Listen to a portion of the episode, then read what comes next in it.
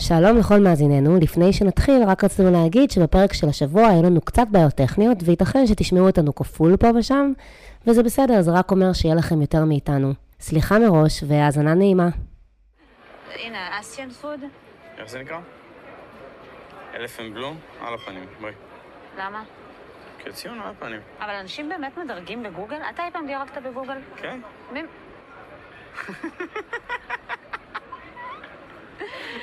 אתה גם מדווח בווייז על פקקים וכאלה? כן. יו, בוא.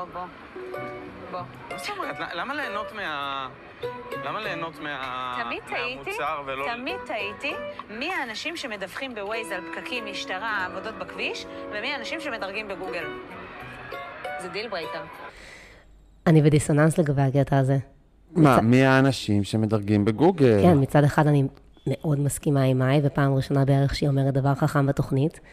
מצד שני, אני מאוד רוצה שכולכם תדרגו אותנו בספוטיפיי, באפל, בפודקאסט. אני רוצה שאתם תהיו אנשים האלה שמדרגים. רגע. אוקיי, אנחנו אחרי החתונה, אני איתמר רונאל, איתי נועה אושרוב כאן בדירתי היפה ביפו. אני רוצה לדבר על דירוגים. אוקיי. א' הוא צודק, וצריך לדרג, אבל אני, כבן אדם, מדרג רק, יצא לדרג רק כשרציתי לנקום באנשים. אתה חושב שהוא צודק? רק כנקמה, כן. הייתה לך חוויה מאוד גרועה במקום, ואתה כאילו אומר, אוקיי, אני אדפוק אותה. וואו, אני בחיים לא עושה כזה דבר. היה סיבות אישיות יותר, הם כאילו עשו איזה קטע מסריח. הבנתי, אתה מדבר על מקרה מאוד ספציפי. כן. באופן כללי, אני... לקוח של מקום שגם... באופן כללי, אני ממש לא מבינה אנשים שלפעמים מדרגים. זה נשמע, זה נראה לי כמו הדבר הכי חסר חיים לעשות. אבל למה הוא צודק, אבל למה ליהנות מהמוצר, אם אתה לא תורם לו, זה... אתה חשוב שאם אתה תתנהג ככה, כולם יתנהגו ככה, והעולם יהיה מקום יותר טוב. זה, אני תורמת למוצר מכספי. זה לא, אבל איך את יכולה לסמוך על הדירוגים אם את לא מדרגת? את לא יודעת שאנשים כמוך מדרגים. נכון, מה שמצחיק זה שאני בזה לאנשים שמדרגים, ואני עדיין משתמשת בדירוגים. אני מדרג פודקאסטים, לא, פודקאסטים אני מדרגת. פודקאסטים זה בסדר, כי זה כזה עדיין של האינטלקטואלים. וחוץ מזה, גיליתי היום שבספוטיפיי יש את הפעמון הזה שאתה יכול ללחוץ עליו, ואז אתה מקבל התראה שהפודקאסט עולה. הפעמון לא היה לחוץ בשבילי. זאת אומרת, בשביל הפודקאסט שלנו. כן, כן. אולי גם אני לא לחוץ, אני צריך לבדוק את זה. אבל 5 כוכבים. 5 כוכבים. היי, כן. אז רגע, כבר אמרת שאנחנו אחרי החתונה, הפודקאסט הלא רשמי על חתונה בבת ראשון. איתמר ואני בבית של איתמר, אז אנחנו קצת מרגישים מחוץ לקומפורט זון שלנו. כן. למה? אני מאוד בתוך הקומפורט זון שלי. נכון, אבל כנראה ש... זה פעל פה, הכל... יש לנו פה... הפכנו את הסלון, זה כמו כאילו מבצר של קבלים מול מבצר של קבלים. לא הייתם רואים על מה המיקרופון של איתמר מונח, ועל מה המיקרופון שלי מונח. הכל מאוד ביתי ונחמד. מה, אנחנו צריכים פשוט להתחיל, לא? נראה לי שנתחיל. כן, אנחנו רוצים להגיד שאנחנו עוד לא בדיוק יודעים מתי הפרקים יוצאים, כי הם עושים 3 פרקים. אנחנו פודקאסט שבועי, מסכמים את השבוע. עכשיו, לעקוב אחרי מהשידור של קשת זה קצת קשה. כרגע אנחנו כזה לקראת סוף השבוע מנסים להוציא כל פרק. אני חשבתי לעצמי שהגיוני להתייחס לפרק הראשון כפרק של שבת, ואז, כי תמיד יש אחר כך 2 פרקים בצמוד, ואז הם כל הזמן התחילו לדחות את הפרקים במהלך השבוע. אז אנחנו משתדלים. אנחנו משתדלים. וזה שקשת יכולים לעשות 3 פרקים בשבוע, זה לא אומר שאנחנו הולכים להגדיל את מספר הפרקים, אנחנו מאוד מתנצלים, לנו אין את הפסיליטיז האלה. אבל מה שכן, היה לנו באמת שבוע מהשבועות האלה שקורה הכל ולא קורה כלום. לא, או מהשבועות האלה שפשוט לא קורה כלום. שיש 3 פרקים ולא קורה בהם כלום. לא קורה בהם כלום. אז יאללה, איתמר, תספר לנו מה היה לנו השבוע. אוקיי, אז השבוע סוף כל סוף קיבלנו את החתונה הגאה שכל כך ציפינו לה. הסבתות יצאו לרשתות החברתיות להביע את דעותיהן ההומופוביות וחטפו על הראש. העולם השתנה סבתא. ההומואים כבר לא מסתתרים בגנים. היום הם עובדים בתעשיית הדיכוי וההרס. המומחים חיפשו ומצאו את 2 הבחורים הכי סחים בקהילה הגאה ומחוצה לה. גיא הוא בובת כוח המחץ שחלומה הגדול היה להיות מדריך בווינגייט, והוא ויתר עליו כדי להיות רואה חשבון בחברת תמיכה למשטרים אפלים ברחבי העולם. מתן לעומתו נשאר לעבוד במשטר האפל המקומי צהל, חלומו הגדול היה להיות רופא, במקום לוותר עליו, הוא החליט ללכת לרפואת שיניים ולשקר שהוא רופא אמיתי. נדבר על זה עוד? בוודאי. מתן וגיא זיהו אחד את השני בחופה, חברים ניסו לשדך אותם לא מזמן וגיא דחה את ההצעה. החרדות של מתן צפו ועלו, גיא הרגיש בשליטה וקיבל ביטחון, הדינמיקה הזאת נמשכה גם למטווח החצים ותמשך כנראה עד שכולנו נאבד את החיבה המובנית לזוג הגאה והחמוד, הם יהפכו לזוג מרגיז ולא מאוזן ככלל הזוגות, וזאת חברים תהיה המהפכה האמיתית. זה יהיה שוויון אמיתי, כשנשנא אותם כמו שנשנא את שאר הזוגות. כרגע הם מאוד אהובים, כאילו יש להם איזה כוח על שאתה אוהב אותם, ואתה רוצה שיהיה להם טוב. אין לי שום סיבה, בנתונים אני אמור להיות נגדם, אבל כאילו אתה רוצה שיהיה להם טוב, אתה רק רוצה שיהיה להם טוב ב-100%. אני התחלתי לחבב אחד מהם במהלך השבוע, אנחנו נדבר על זה, אוקיי. יפה. נמשיך למאי ומשה, המשיכו לראות כמו הזוג הכי מתאים בתולדות התוכנית, בעיקר כי אתה לא יכול לראות איך מישהו אחר היה יכול לסבול אחד מהם. את האידיליה אפשר ריי, הכלב של מאי שהזכיר למשה את כלבתו המתה, והוא לא יכול לאהוב ולהיחוות פעם נוספת. המשבר נגמר ברגע שמשה פגש את הכלב ואימץ אותו לליבו בלי בעיה, מצא מין את מינו והאהבה ניצתת, בן זוג נוסף שאני לא יכול לדמיין אותם מקיימים יחסי מין, ואם מדברים על זוגות שאי אפשר לדמיין אותם מקיימים יחסי מין, קטיה וליאור, ונמשיך עם מריבות הכלבים של נקניק ורינת, שהרחיקו את דניאל עוד מליבה של מלכת הקרח. רגע, אתה עובר הלאה ואני... טוב, בסדר, אחר כך... קטיה וליאור? קטיה וליאור, מה? לא, רציתי להגיד משהו על... טוב, בסדר, תמשיך ואחר כך אני אגיד. כן, אני רציתי לדלג על קטיה וליאור, זה היה... רציתי לדלג על קטיה וליאור, אז אני רק אגיד שמצאתי להם כינוי חדש. כן. כי אתה אמרת שליאור הוא רובוט, אז זה רובוט ורובוטה.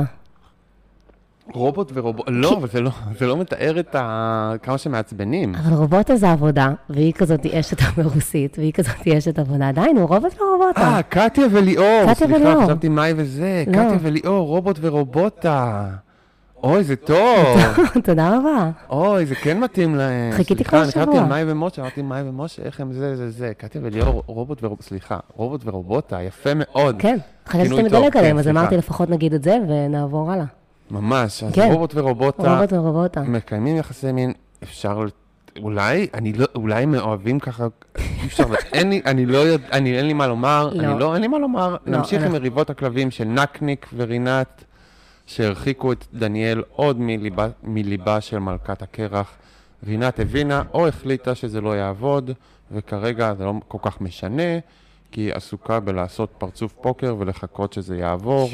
דני לא הצליח להזיז אותה, ספק אם משהו יצליח.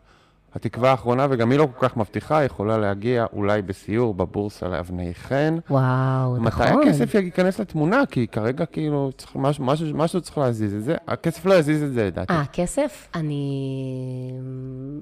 חושבת שהיא כבר יודעת שיש לו כסף, אז למה אתה חושב אתה אומר שאין טוב עם הרי עיניים, היא לא ראתה את זה עדיין. כן, יש תחושה. אולי גם לראות אותו עם הומלסים יעשה את זה, לא יודע, משהו, צריך להזיז משהו בדרך שבה היא מסתכלת עליו, כי כרגע היא בטוחה שהוא לא מתאים לה ו... והיא גם צודקת. אני לא יודע, היא החליטה את זה, כאילו יש איזה, היא מאוד נעוצה בהחלטה שלה. אני לא יודעת, תאמר, זה ממש מהמקרים האלה שאני כזה אומרת, די עם הבולשיט הזה של התהליך, יש פה שני אנשים שהם קלירי לא מתאימים. למה? היא לא שם פשוט, אין שום ניסיון, היא לא שם, היא לא עצמה, היא סתם כזה, אוקיי, אני לא אעשה שום, כאילו אני לא אהיה מגילה, אני אשב ואני אשתוק, אי אפשר לבחון את זה בכלל כרגע. הבנתי, אתה חושב שהיא עדיין לא נותנת הזדמנות למערכת היחסים? היא לא נותנת. למערכת יחסים כלשהי. אין שום דבר, היא החליטה שזה לא עובד, וכרגע היא באיזשהו, אוקיי, איך אני מנהל את המשבר הזה. בן ומעיין המשיכו להיות הזוג היחידי שבאמת מעניין אותי, ובכלל, מעיין ממשיכה להשתפך יותר מדי, אבל דווקא בן מראה סימנים מעודדים, הוא מבשל טוב, יש לו אבא חמוד, והוא עבר בהצלחה את מבחן האש של חבריה של מעיין, למרות שמעיין לא מרפא את הלחץ, הוא הולך ונרגע לתוך הקשר, ואפשר להתחיל לטפח ניצן של תקווה, שסיפור ההגדה על מידה 44 והפירה המושלם, ייגמר באושר ואושר עד עצם היום הזה. איתמר, אתה שינית... אני אוהב אותם. אתה שינית את דעתך לגבי בן. אני אשנה אותה עוד 1000 פעם, אבל כרגע שיניתי את דעתי, וואה, חמוד יש לו. כרגע אתה חיובית לבב, יפה, אני ממש חיבבתי אותו מההתחלה. היה חמוד מאוד. והוא ממש איש חמוד, הם באמת הליהוק שמחזיק אותנו כרגע, וואי, איתמר, כל הכבוד, אני באתי לפה הבוקר, לאיתמר לא היה שום מילה אחת כתובה, וראיתי את התהליך קורה בלייב. התעוררתי גם דקה לפני שהגיע. אמן המילה הכתובה. ממש, ממש כך. יופי של סקירה. תודה. אנחנו נעבור מפה, נראה, לדבר קצת על הרגעים הבולטים של השבוע. מה רגש אותך? אז נתחיל מהרגע מרגש. אני רוצה לדבר, תשמעו, אין לנו 3 פרקים מאוד עמוסים, אז אני ככה אקח כמה רגעים קטנים שהיו לנו. תשמע, קודם כל אני חושבת שכל ההגדרה שלנו לרגע מרגש קצת השתנתה. אפשר להגיד שהרגע המרגש שלנו בשלב זה הסף, מבחינתי זה כזה, שאני מסתכלת ואומרת, וואלה, נוגע בי משהו, אני נהנית. האם אני נרגשת עד דמעות? האם זה הנאומים של שני יוספון בעונה קודמת? וואו, וואו, וואו, וואו, וואו, וואו. זה צריך... הנאומים של שני יוספון בעונה הקודמת, זה הדוגמה למרגש, זה הרגש אותי. אני עכשיו, הסף נמוך, זה מה שאני אומרת, the bar is low. אז קודם כל, התרגשתי בחתונה של החתנים. ברור. התרגשתי. אני לא חושב שזה היה המרגע מרגש שלי, אבל הוא לא היה בר איזלאו, זה היה די, זה היה יותר מרגש מהנאומים ששני יוספסון. זה היה כאילו, זה היה כאילו מרגש, זה היה, לא יודע, היה בזה משהו. שוב, זה כוח העל הזה של כאילו, הגייז בטלוויזיה, אתה כל כך בעד זה שאתה כאילו לא יודע מה זה. לא, אני פשוט חושבת שזה מהרגעים האלה שמרגשים אותי, כי הם אמורים לרגש אותי, ואני עדיין לא באמת... כן, אבל זה מכל החתונות, זה היה החתונה הראשונה שהייתה מרגשת מכל העונות. למה? לא יודע, כי זה היה מרגש כזה, לא יודע, כי זה כאילו גייז והם מתחתנים, לא יודע, זה היה פשוט וכולם מצטלבים ומתרגשים, ויש איזה כאילו פחד מסביב שהם לא ימצאו אהבה ולא ימצאו משהו כאילו ביתי וזה, וזה כאילו איזו התמודדות עם הדבר הזה שהיא כאילו, זה היה מאוד נוגע, זה היה מאוד מרגש. אז בהחלט התרגשתי, לי זה גם היה מרגש לראות את האלמנטים היהודיים האלה בפריים טיים, ליד זוג גייז, נראה לי שזה הישג די גדול בכל זאת. כן. לא, אי אפשר מי ימכור את מי למי, מי ימכר, זה לא, אי אפשר כתובה אבל. 2 כוסות, כולם שווים פה. אבל זה לא חתונה, כי חתונה זה למכור את הכלה או... אבל אז אין מי למכור, מי מוכר את מי. אוקיי, אז היה עוד רגעים מרגשים? כן, היה לי עוד רגעים מרגשים. זה גם, זה בהקשר של מה שאמרתי, לא בדיוק רגע מרגש, אלא רגע שככה נהניתי ממנו. אני פשוט מתה על נאומי הכלום של דני, וזה היה לו נאום כלום ראשון, מול רינת ודניאל. הוא אומר לה, את אומרת שאת לא רוצה להיות פה. אתה רוצה להיות פה עד הסוף. צריך למצוא מקום באמצע. וזה כזה, עשו את זה עם מונטז, עם מוזיקה וזה. ואז הוא אומר, אני מציע רינת שתשחררי רגע את הרעיון של ללכת. ואני כזה, ואני נכנסת לזה, אני אומרת, וואו, דני. זה לא הזיז אותה, אבל. יש לו שם והיא נהנה, אבל היה כאילו, אוקיי, מורה, המורה יסיים, אני אומרת לעצמי, יו, דני, איזה יופי, איך אתה יודע לפשר, ורק אחר כך אני קולטת, מה פה האמצע? הוא פשוט אמר לה, תישארי, אבל דני... הוא גם לא נגע בשורש הבעיה, כי הוא לא, כאילו, אבל היא מאוד תקועה, הוא לא יחד. נכון, אבל בגלל זה אני אומרת, זה כל כך, היה לי מין שמחה בלב לראות את דני פורץ כזה באיזה נאום מרגש, שבבסיסו עדיין אין הרבה, עדיין, רק כלום. דווקא דני הרגש שהוא אהב את... לא, כי כבר דיברנו על הגישות הטיפוליות של דני ואל, ודני זה בדיוק היה הרגע הראשון של העונה, שאומר להם, לכו תעשו זוגיות, ואתה כזה, על מה אתה מדבר? כאילו, לא, זה מאוד נהנתי מזה. אבל הוא גם התרגש מכל מיני זוגות אוהבים, ממי הוא התרגש? ממאי ומשה או מבן ומעיין? אני לא זוכרת של מי הוא. השבוע היה מאוד מתמוגג ושמח. מאוד מתמוגג ושמח. חם ואוהב. זה היה חמוד. אולי של הגייז? לא יודע, לא משנה. יש לך עוד רגע מרגש? לא, רק כך. מה היה מרגש? לא. לא, חתונה, בסדר. אז יאללה, נעבור לרגע... אתה יודע מה? אני מתלבטת אם להגיד את זה, אבל... נו.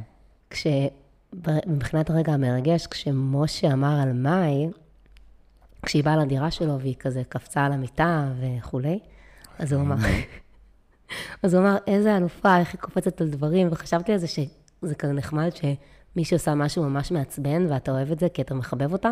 זה כל הזמן קרה, אבל זה כל הזמן היה. נכון. כל הזמן גם כשהיא רצה עם הקפה סויה, איזה אלופה, עם הרעב סויה וזה. שרירים במכון כושר, איזה אלופה. יש מצב שאני קצת התרגשתי מהזוג הזה השבוע, כי ראיתי את זה עם ההורים שלי, וההורים שלי מאוד אוהבים אותם. מאוד אוהבים אותם, ואגב, קצת כועסים עליי שאני יורדת עליהם בפודקאסט. אמא שלי... לא, הם לא מבינים שהם יצורים. מה את רוצה ממנו? הוא בחור מציאה. עכשיו, אמא שלי, בגלל שהייתי רווקה כל כך הרבה שנים, מבחינתה בחור עם דופק, זה מציאה. ואבא שלי אומר לי, הם בסך הכל 2 יורמים. אמא של נועה, אגב, היא אגדה של מה אשכנזי בעיניך, עם החולו הזה. נכון. מותר לספר. מותר לספר. הם חמודים נורא, הם כאילו אוהבים וחמודים. אמא שלי בנה מאוד שיפוטי, אבל שזה נוגע לביקורת כלפי, לשיפוטיות כלפי רווקים בישראל, אין לה שום טיפת חוש ביקורת. כולם מושלמים. כן, כל עוד יש לו דופק הוא מושלם. אז זה ממש, ההורים שלי ממש אוהבים אותם, ואולי בגלל זה קצת התרגשתי מהם. לא, גם אני התרגשתי מהם, כאילו, הם היו חמודים. הוא מאוד, כאילו... מאושר ממנה, וזה דווקא העובדה הזאת, שאתה רואה שני אנשים שכאילו, אני לא מוצא בהם את המשיכה, והם נורא מוצאים את המשיכה אחד בשני, וזה נכון. כאילו נורא יפה, שכזה, אוי, מצאתם אחד את השני, כאילו, וכמה שהם עפים אחד את השני, זה נורא חמוד, כי זה מרגיש שהם מצאו מקום בעולם. קצת. שני היורמים, בדיוק. חמוד נורא. כן. בוא נעבור לרגע, היה לנו הרבה רגעים מרגשים, אה? מדהים, אוקיי. כן. בוא נעבור לרגעי הקרינג'. כן, מאי ובן היו קרינג'ים כאילו? לא, אני לא יודע, אני לא... אני היה רק כששאלו את בן... אבל בוא נשאר מאי ובן, מאי ומשה, יש להם איזה קרינג'? לא, דווקא לא היה לי. הקרינג' קצת חוזר על עצמו וכבר התרגלתי עליו, אז אני כבר... כאילו, זה היה בדיוק אותו דבר מהפרק הקודם. כל הצחוקים המעושים האלה, כל זה שהיא כל הזמן אומרת, מה היה שם שאמרתי לעצמי, אוי די, לא, שוב, זה מושלם מדי... זה השידוך הכי טוב שהיה כל העונות, זה התאמה הכי טוב. אבל הסיפור המעניין שהם הביאו זה סיפור הכלבה המתה, כאילו משה שם התגלה באיזו רגישות מאוד מוזרה ולא מפותחת רגשית. רציתי לדבר על זה אחר כך. שבאו בהתחלה אמר, אני שונא כלבים, לא, קחי את הכלב, לא אכפת לי מהכלב שלך, תחי עם הכלב שלך, מה זה מעניין אותי בכלל? ואז הוא כזה, הכל בגלל שהייתה לי כלבה. וזה שבר לי את הלב, ואני לא יודע איך לאהוב שהוא בא כזה, כאילו, ואז הוא פגש את הכלב, וזה סתם כלב, אז הוא שיחק איתו, והכל טוב. זה היה מאוד חמוד, אבל זה לא היה קרינג', זה היה כאילו מביך חמוד. כן, בגלל זה אני אומרת. אז אותי קרינג' אחי כשהחברים של מעיין שאלו את בן, והתעקשו לשאול אותו, והתעקשו, והיא התעקשה לתת להם... והם כל הזמן, בוא נחזור לשאלה. כן, זה היה כאילו אנשים רעים, מרושעים, תחליקו את זה, מה? למה להיות ככה? כי זה קודם כל בהשפעת ההפקה, אני בטוחה. זה מעניין, כי אנחנו דיברנו על זה לרגע מקודם, אתה חושב שהוא יצא טוב, זאת אומרת, אנחנו מדברים כמובן על זה שהחברים של מעיין שאלו את מן, מה הוא חשב כשהיא רואה אותה בחופה, ואז הוא אמר, הם דחקו, ואז הוא אמר פחות או יותר את מה שהוא אמר למעיין, בעצם בדיוק אותו דבר, הוא ממש חזר על המילים, שזה לא בדרך כלל משהו שהוא רואה. כן, אבל הוא עשה יותר מהר את החלק הרע, ועבר יותר מהר לחלק הטוב כזה, אמר מהר את החלק הרע. אני חשבתי שהוא לא חייב להגיד להם, הוא פשוט יכול להגיד להם חשבתי שהיא מהממת וזהו, זה לא כמו השיחה. לא, זה היה הרבה יותר טוב ככה, לא. הוא, הפעם לא הייתה לו, אני כאילו פעם שעברה, השמתי אותו קצת שהוא היה יכול לשקר וזה, אבל הפעם לא, הפעם היא וחברים שלה, הכריחו אותו להגיד את הדבר שהם ידעו שהוא יגיד, ואז הוא נאלץ להגיד את זה, זה היה מאוד מאוד, כאילו, שמו אותו במקום מאוד מאוד לא נוח. הוא התמודד עם זה, הוא לא, תגיד את האמת, הוא אמר את האמת בצורה מאוד עדינה, מאוד יפה.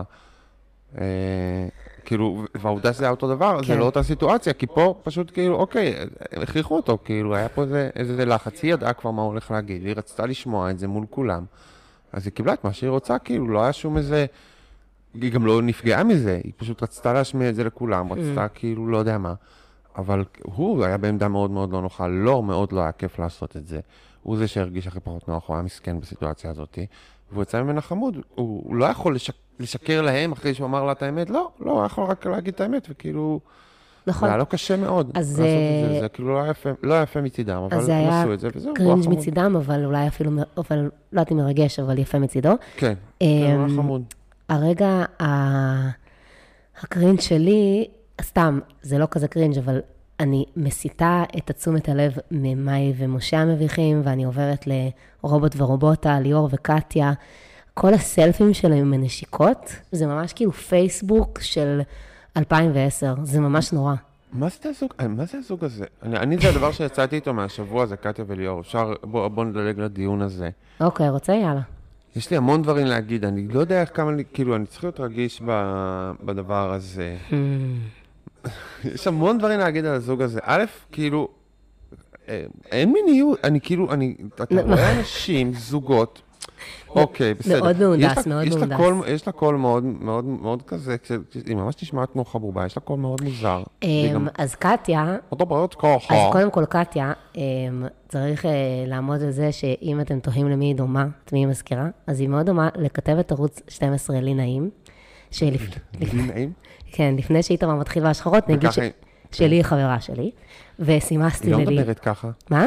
היא לא מדברת ככה. היא לא מדברת ככה, היא דומה לה. ואני אגיד לך מה. נו, לא, אני מדבר על הקול שלה. נכון, רגע, אבל אני כתבתי לי שהיא דומה לה, והיא אמרה לי, בוקר טוב, את ממש לא הראשונה שאומרת לי את זה. ואז הבנתי שאחת הסיבות שלקח לי רגע להבין את זה, זה לא אותו קול שלי נעים, אבל קטיה מדברת גם כמו כתבת. כאילו היא כל הזמן מדקלמת משהו. ואז משהו גם באסוציאציה עושה את זה כאילו היא כתבת חדשות. ככה היא נשמעת. בעצם. לי נשמעת כמו קומיקאית כזאת, יש את הקומיקאית, קומיקאית מבוגרת כזאת בלונדינית, נו, שעשתה עם קובי, איך קוראים לה? ליאת משהו, מישהי מוכרת וזה, שמדברת, כאילו, זה קול של בדחנות כזה, שכל דבר הוא כזה בחצי בדחנות. נכון, אבל זה קול של דקלום, זה לא קול של בן אדם שפשוט מדבר, זה קול של כל הזמן במודעות למה שהוא אומר, ולכן זה גם נשמע כמו איזושהי מישהי...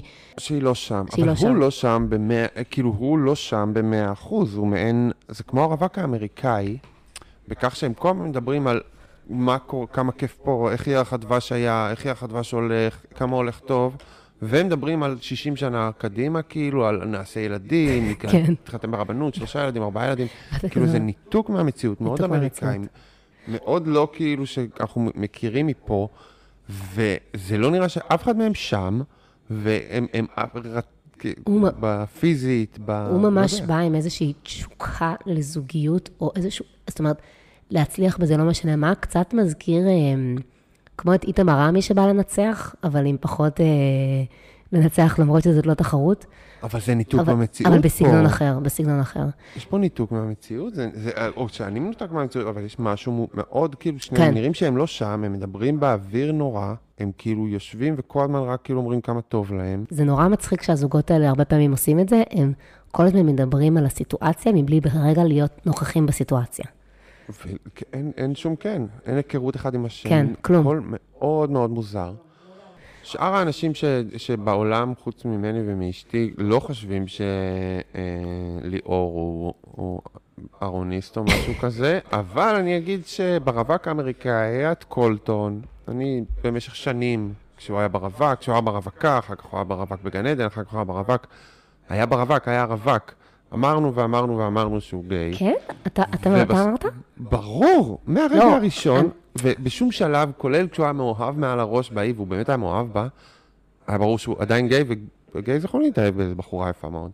פתאום באיזה משהו, זה מה שקרה לו, אבל הוא היה ברור, זה היה כל כך ברור. אני לא עוקבת אחרי התוכנית. לא הגיוני, ואז הוא יצא מהארון, כאילו כמה שנים אחר כך, וכולם עשו כזה, רילי? אומי גאד, לא נכון, קולטון, לא נכון שקולטון הבטול, עד שזה לא יכול להיות שקולטון הוא גיי. אז זה איתמר הראשון לזהות. לא, כולם זהו, אבל כאילו... אוקיי, אז אולי פה אתה... בסדר, פה נחכה. אני לא ראשון לזהות, אבל משהו בו מוזר לי, זה כנראה רובוט ורובוטה, זה יותר... יותר הגיוני. טוב, נעבור... מה, רגע, כוכב השבוע? כוכב השבוע. אני רציתי להגיד, מקודם התחלת לדבר על הכלבים, אני רציתי להגיד שכוכבי השבוע שלי עם הכלבים, פשוט כל הכלבים של התוכנית, כי הם יחידים שאיכשהו מכניסים עניין לסיטואציה. אוקיי, יש לי... לא, דברי על הכלבים קצת. מה שרציתי להגיד זה שבעונות קודמות, הכלבים היו איזושהי נקודת חיבור. לא, אבל היה את מעיין ואומרים... נכון, האמת שנכון. זה פשוט שחזור של מעיין ואומרים. שוב, כאילו. ככה זה שאני כותבת 5 דקות, אבל... כן, הם פשוט אלה שהכניסו עניין לסיטואציה, נקניק, נקנוק, לא יודעת מה. זה אותו דבר שהיה עם העיין ועומרי, נקניק, רק שכאילו נקניק יותר נוראי, וכאילו ועומרי היה פחות יותר עצלן ופחות כאילו משקיע. נכון, באמת נקניק מוציא את הצדדים הטובים של דניאל, ובהקשר של ריי, זה פשוט היה מאוד מוזר לראות את משה, איך זה מעלה בו איזשהו עניין מאוד לא פתור, עם הכלב הזה שמת, בעברו, ואני אומרת, זה היה מאוד מעניין לראות איך זה עולה. שוקי, כן. כאילו, מת לך כלב, אז אתה אומר שאתה מוכן לילדים ומשפחה, אבל אתה כל הזמן מדגיש בפני הבחורה הזאת שהיא האימא של הכלב, מאוד מוזר. אם אתה מוכן לזוג, אם אתה בא לתוכנית זוגיות, שאתה מוכן לתא משפחתי כלשהו, אז... אני חושב שלא רק... כלב זה כזה דבר ראשון שצריך להיות מוכן לו, והוא לא יודע שמפחד מכלבים. לא רק אנשים בוגרים בכל מובן עושים ילדים. זה ברור. אנשים לא בוגרים עושים ילדים כל הזמן, משפחות ככה קמות, ואתה גדל עם הילדים. זה בוודאי ובוודאי, אבל... אנשים לא, לא, אני אומר, הוא לא, כאילו, יש אישוז לא פתורים, יש לו קריירה, יש אישוז, זה כולם כאילו, כן, הוא אכן ילדותי, היה מאוד ילדותי, זה היה כאילו, אתה ילד בן 12. פתאום, אבל פתאום להרבה אנשים יש במשהו אחר, משהו שהם ילד בן 12. כן, אבל ממש עניתי שריאצת את הדבר הזה בו, כי הוא גם כלב די צ'יל. זה לא... זה לא, אני רוצה להגיד משהו, דעה מאוד לא פופולרית בישראל פה. נמאס לי מהכלבים הישראלים, התל אביבים האלה. בגלל שבישראל כאילו אסור לקנות כלבים, כולם מאמצים, אז לכולם יש את הסוג של כלב המעורב והג'יפה הזה, הסתמי הזה, הכלום... הכלבים האלה שכאילו... כלבים זה פנטזיה של ילד, זה סן ברנרד ענקי, זה כאילו, זה כלבים חמודים, יפים, מיוחדים. אתה הולך בלונדון, לכל אחד יש איזה כלב, איזה פודל, איזה בולדוג, איזה משהו מטופח ויפה, ופה זה כולם נראים כמו... אחים אחד של השני, צהוב אחור, גם כלבים טיפשים וגרועים, זה לא כלבים אינטליגנטים וכאלה חכמים, זה כלבים על הפרצוף, חצרי שליטה, זה לא כאילו כלבים מחונכים, אתה אומר, כלבים לא גזעיים, אז הם לא, הם פחות מחונכים, הם סתם כלבים הכנעניים, איתמר, זה מדהים איך אתה... תחפש בכוח ותמצא אוכלוסייה להתעסק איתה, להסתכסך איתה. ודעה מאוד לא פופולרית, אני אמרתי את זה, אבל זאת עמדתי. אני מאוד מאוד אוהב כלבים כשהם חמודים, ונמאס לי מהעובדה שעצוב לי שבישראל כל הכלבים, בגלל אהבת כלבים, ואני מבין את זה וזה וזה וזה, הפכו להיות הזן ביניים המשעמם הזה והחד גוני הזה. וזה עצוב, וזה כאילו סבבה, כלבים לא העבדים שלנו, ולכבד אותם כבעלי חיים, ואני מבין את זה, ולא להרביע כלבים, ולא קניתי כלב, והכל טוב, אל תדאגו.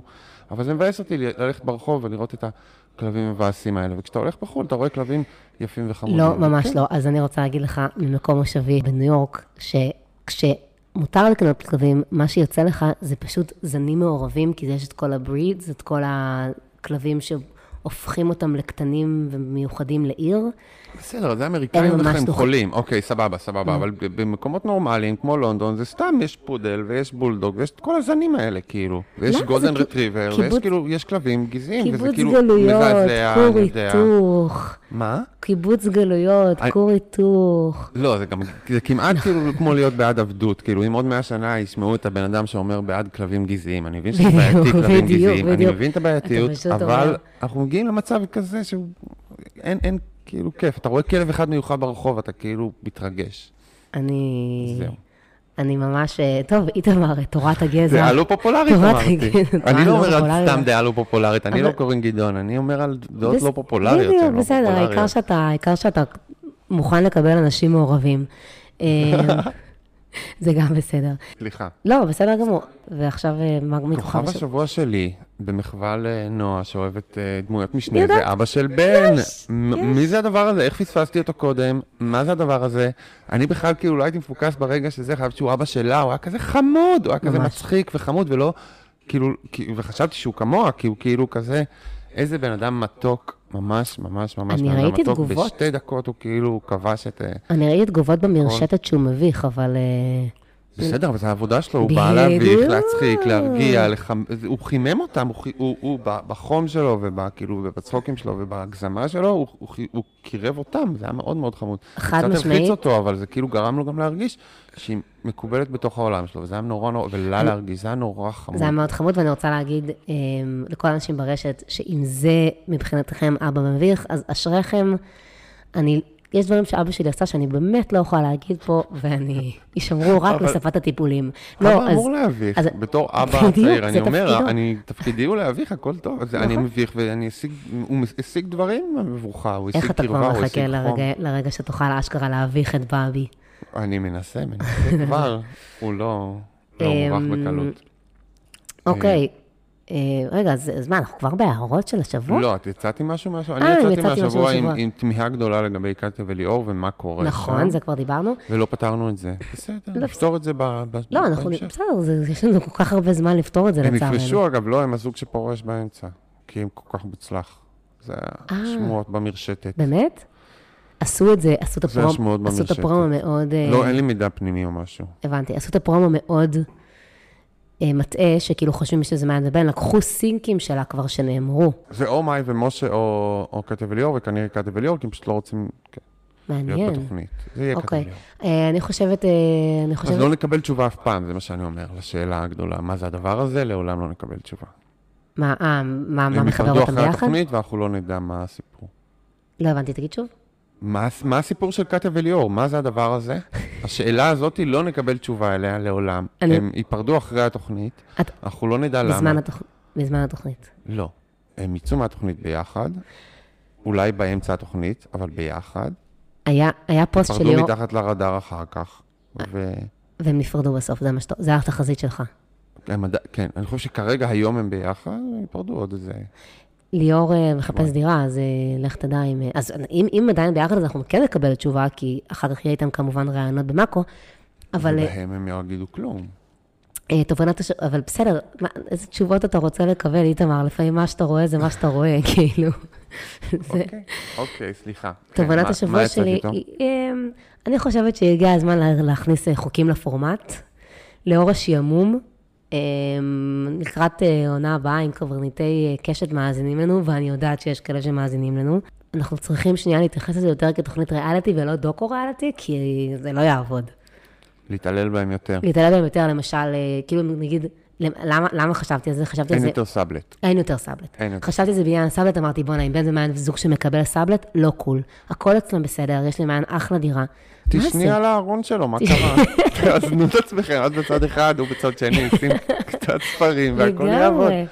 לא, כן, אבל אין יותר סאבלט, שיחיו ברחוב, מה זה השטויות האלה? תשנו על חוף הים, תחממו את עצמכם, אין דירה, תנעלו להם את הדירות. אני כאמור גרה בניוק, אמרתי לעצמי, למה שאני לא ארשם לעונה של חתונמי, וככה אני ארוויח סאבלט לחודש וחצי בזמיקור בארץ, ופה ושם אני אצטרך להצטער.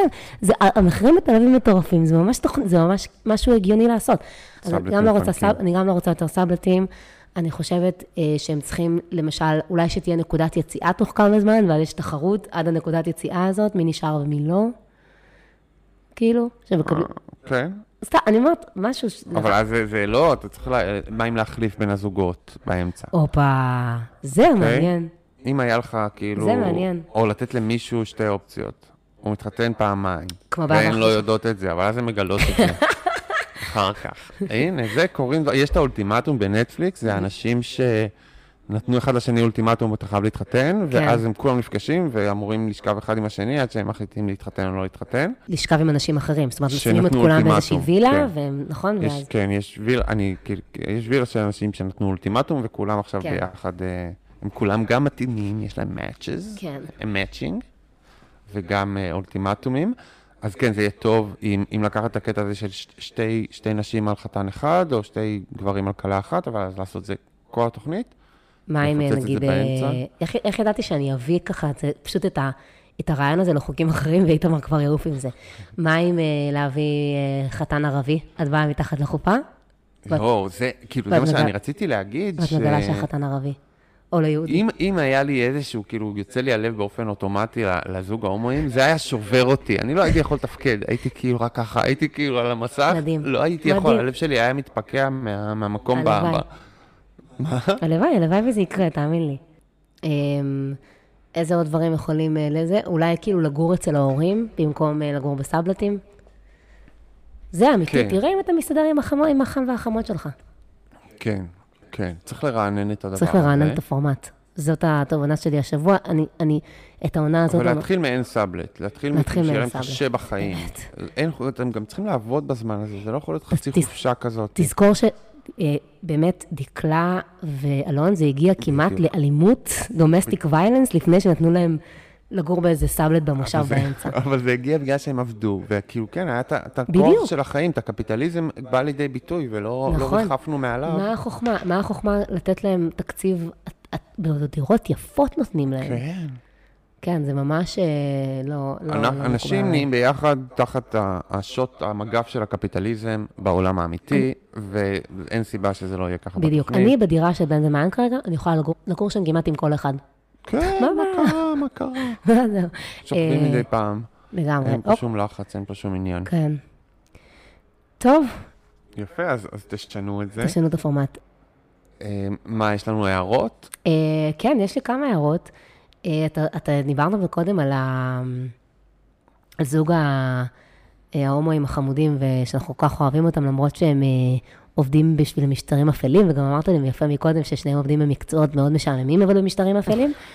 וזה הצחיק אותי שמתן אומר, אני רופא מדהים, כשברור שמי שהולך להיות רופא שיניים בצבא, הוא כנראה רופא בינוני. הוא לא רופא. הוא רופא שיניים, הוא לא רופא. כן, בסדר. לא, אני רציתי, זו ההערה היחידה שלי היא, שמתן אמר שחלומו להיות רופא, והוא הגשים את חלומו. הוא לא הגשים את חלומו. רופא שיניים הוא לא רופא. באנגלית, פשוט מילה אחרת, זה לא רופא.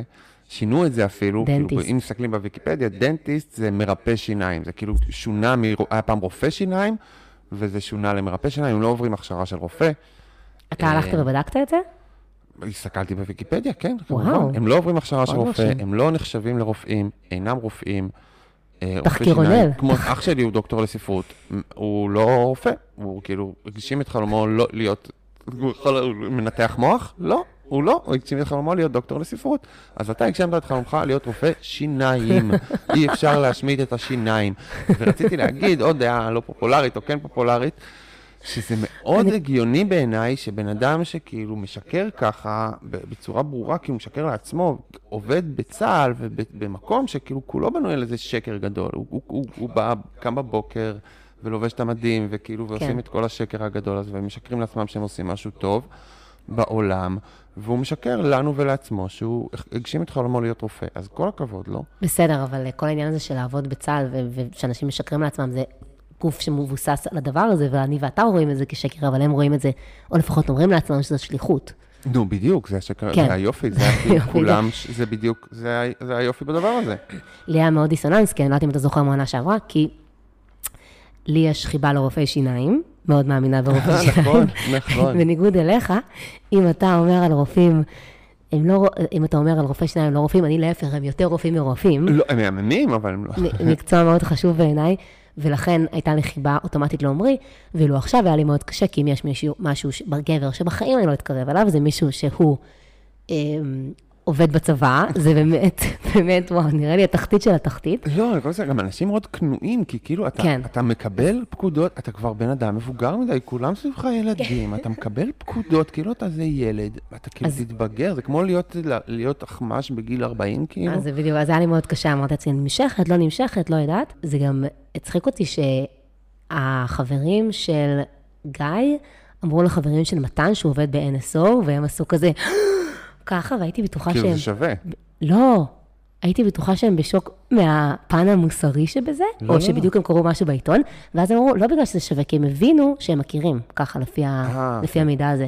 ואני כזה, וואו, הם הולכים להגיד משהו? ואז הבנתי שמה שהם הולכים להגיד זה שאנחנו חושבים ששידחו ביניהם פעם, וצריך להגיד בהקשר הזה, שזה יפה שההפקה הצליחה למצוא שני גייז, שזה יודע, שבסך הכל מכירים אחד את השני מכזה דבר. ולא יותר מזה? כן, בדיוק. זה קשה בתל אביב, נו, מה לעשות? עבודה קשה הייתה, כן. עבודה קשה. עוד משהו שקשור לגיא ומתן, כשהם סוף סוף התחברו לקראת סוף הפרק האחרון, הם אמרו את המשפט, אני ואתה נגד כל העולם, משפט שאני באמת שונאת. אבל כל העולם זה אנחנו והפחדים שלנו בעצם. זה היה יפה שהוא אמר, אבל זה קטע ששני אנשים שעובדים בארגונים האלה, אמרו כזה דבר, את המשפט, כל העולם, אנחנו מהפחדים שלנו, זה מתן אמר. גיא אמר, אני ואתה נגד כל העולם. זה לא, כן. לא, אבל אז מתן אהב את זה שהוא אמר. נכון, אבל אז אמר, העולם זה אנחנו מהפחדים שלנו. מתן צריך לצאת מחוסר הביטחון שלו. כן, אבל בגלל זה הוא היה חמוד בעיניי, בגלל חוסר הביטחון הזה. כן. לא, כן. יש עניינים של כאילו, שהוא קצת מעליו. כן. הבובת כוח המחץ קצת מעל הבחור השני. אמנם יש לו עיניים כחולות, ודני, דני במטבח שם, הוא נשבע בקסמיו שם, שהוא פגש את מתן. דני הפסיכולוג. אז רציתי להגיד משהו. עיניו הכחולות אולי ממיסות, אבל כאילו, הוא לבל אחר, הבובת כוח המחץ הוא ממש לבל אחר. דני פעם ראשונה ששלחו את דני הפסיכולוג לבתים. אני תמיד יעל הולכת. הוא שם נחבט על הקיר מכוח העיניים של מתן, זה היה כזה, הוא קרס כמעט כאילו, לתוך עצמו לא יכול לעמוד בזה. אני מבין את זה, לפעמים... לא, אבל זה כזה מעניין ששלחו אותו פעם ראשונה לבתים, לא? זה לא כאילו... לא נראה לי הוא היה אולי, לא יודע. אבל... ככה אני שמתי לב, אבל בסדר. טוב.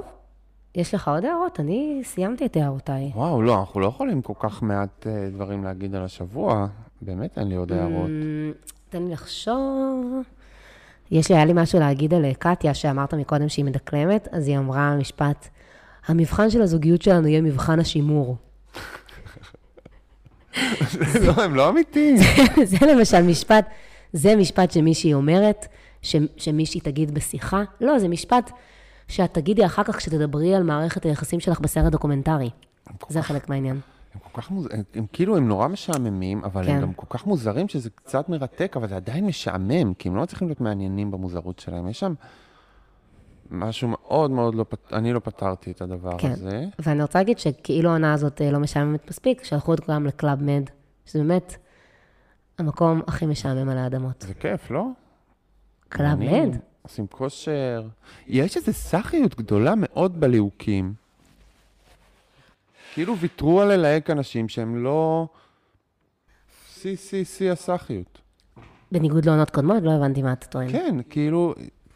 הם הלכו לאיזה מקום, כולם, זה כבר מעונה שעברה, כולם מאוד עשירים, כולם מאוד, כולם רופאים או אחיות או בהייטק, כולם, הכל מאוד מאוד מאיזה פס ייצור של אנשים מוצלחים שכאילו ימצאו שידוך טוב, ואנשים הרבה יותר משעממים כאלה, סחים, לא יודע, כאילו, אפילו...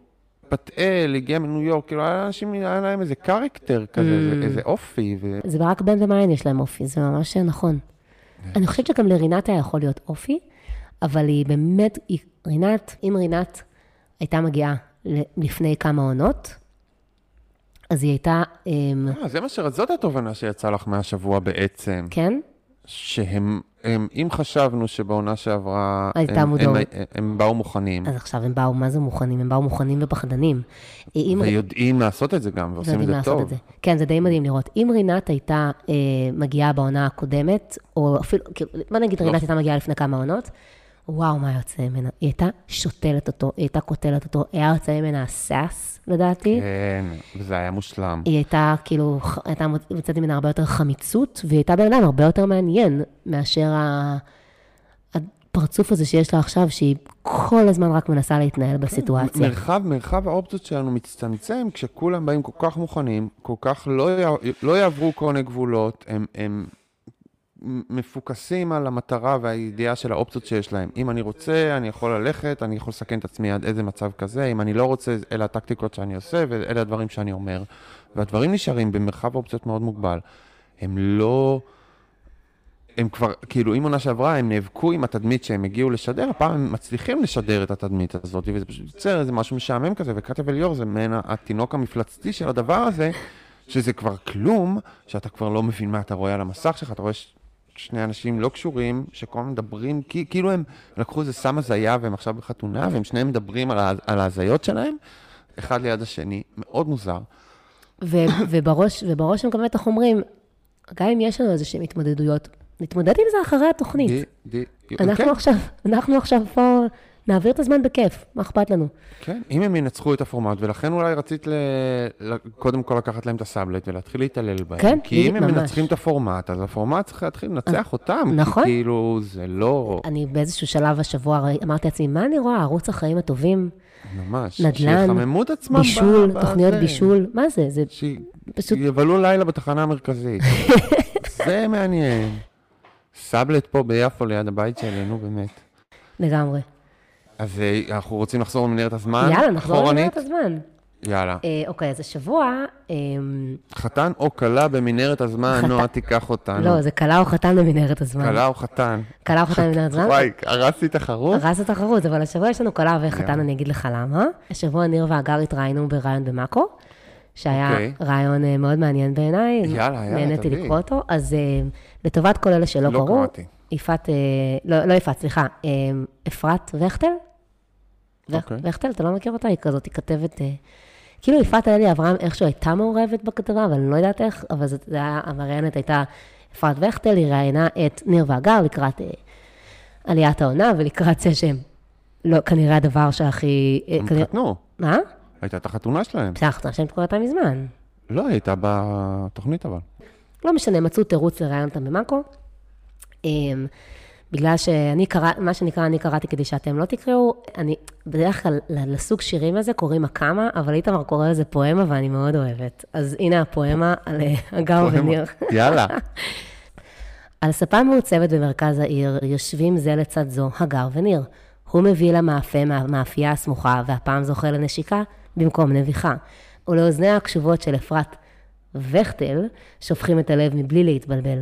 אחרי כמעט שנה וחצי של זוגיות, רגע לפני שהגר איבדה את השפיות, הוא קרא בערך על צוק במושב, ועכשיו היא רואה אותו כתיקון לאביה שעזב.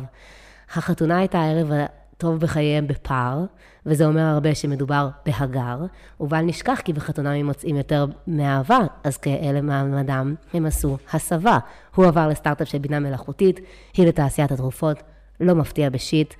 הכתבה הותרה בתמונות שגרמו לי להשתנק, כולל אחת בה היא אוחזת בו, כאילו הוא יונק, בגדול חייהם מתנהלים כשורה, אך דבר גדול מעיב על חיי השגרה. בין רעיונות לפוסטים וצילומים מביכים, הם מנסים להביא ילד ולא מצליחים. אז בואו כולנו נתפלל ביחד, שניר והגר יזכו לקצת נחת, בצורת ילד שיביא לזוג אושר ושמחה, ואולי כך יעזבו אותנו, במנוחה. כל הכבוד.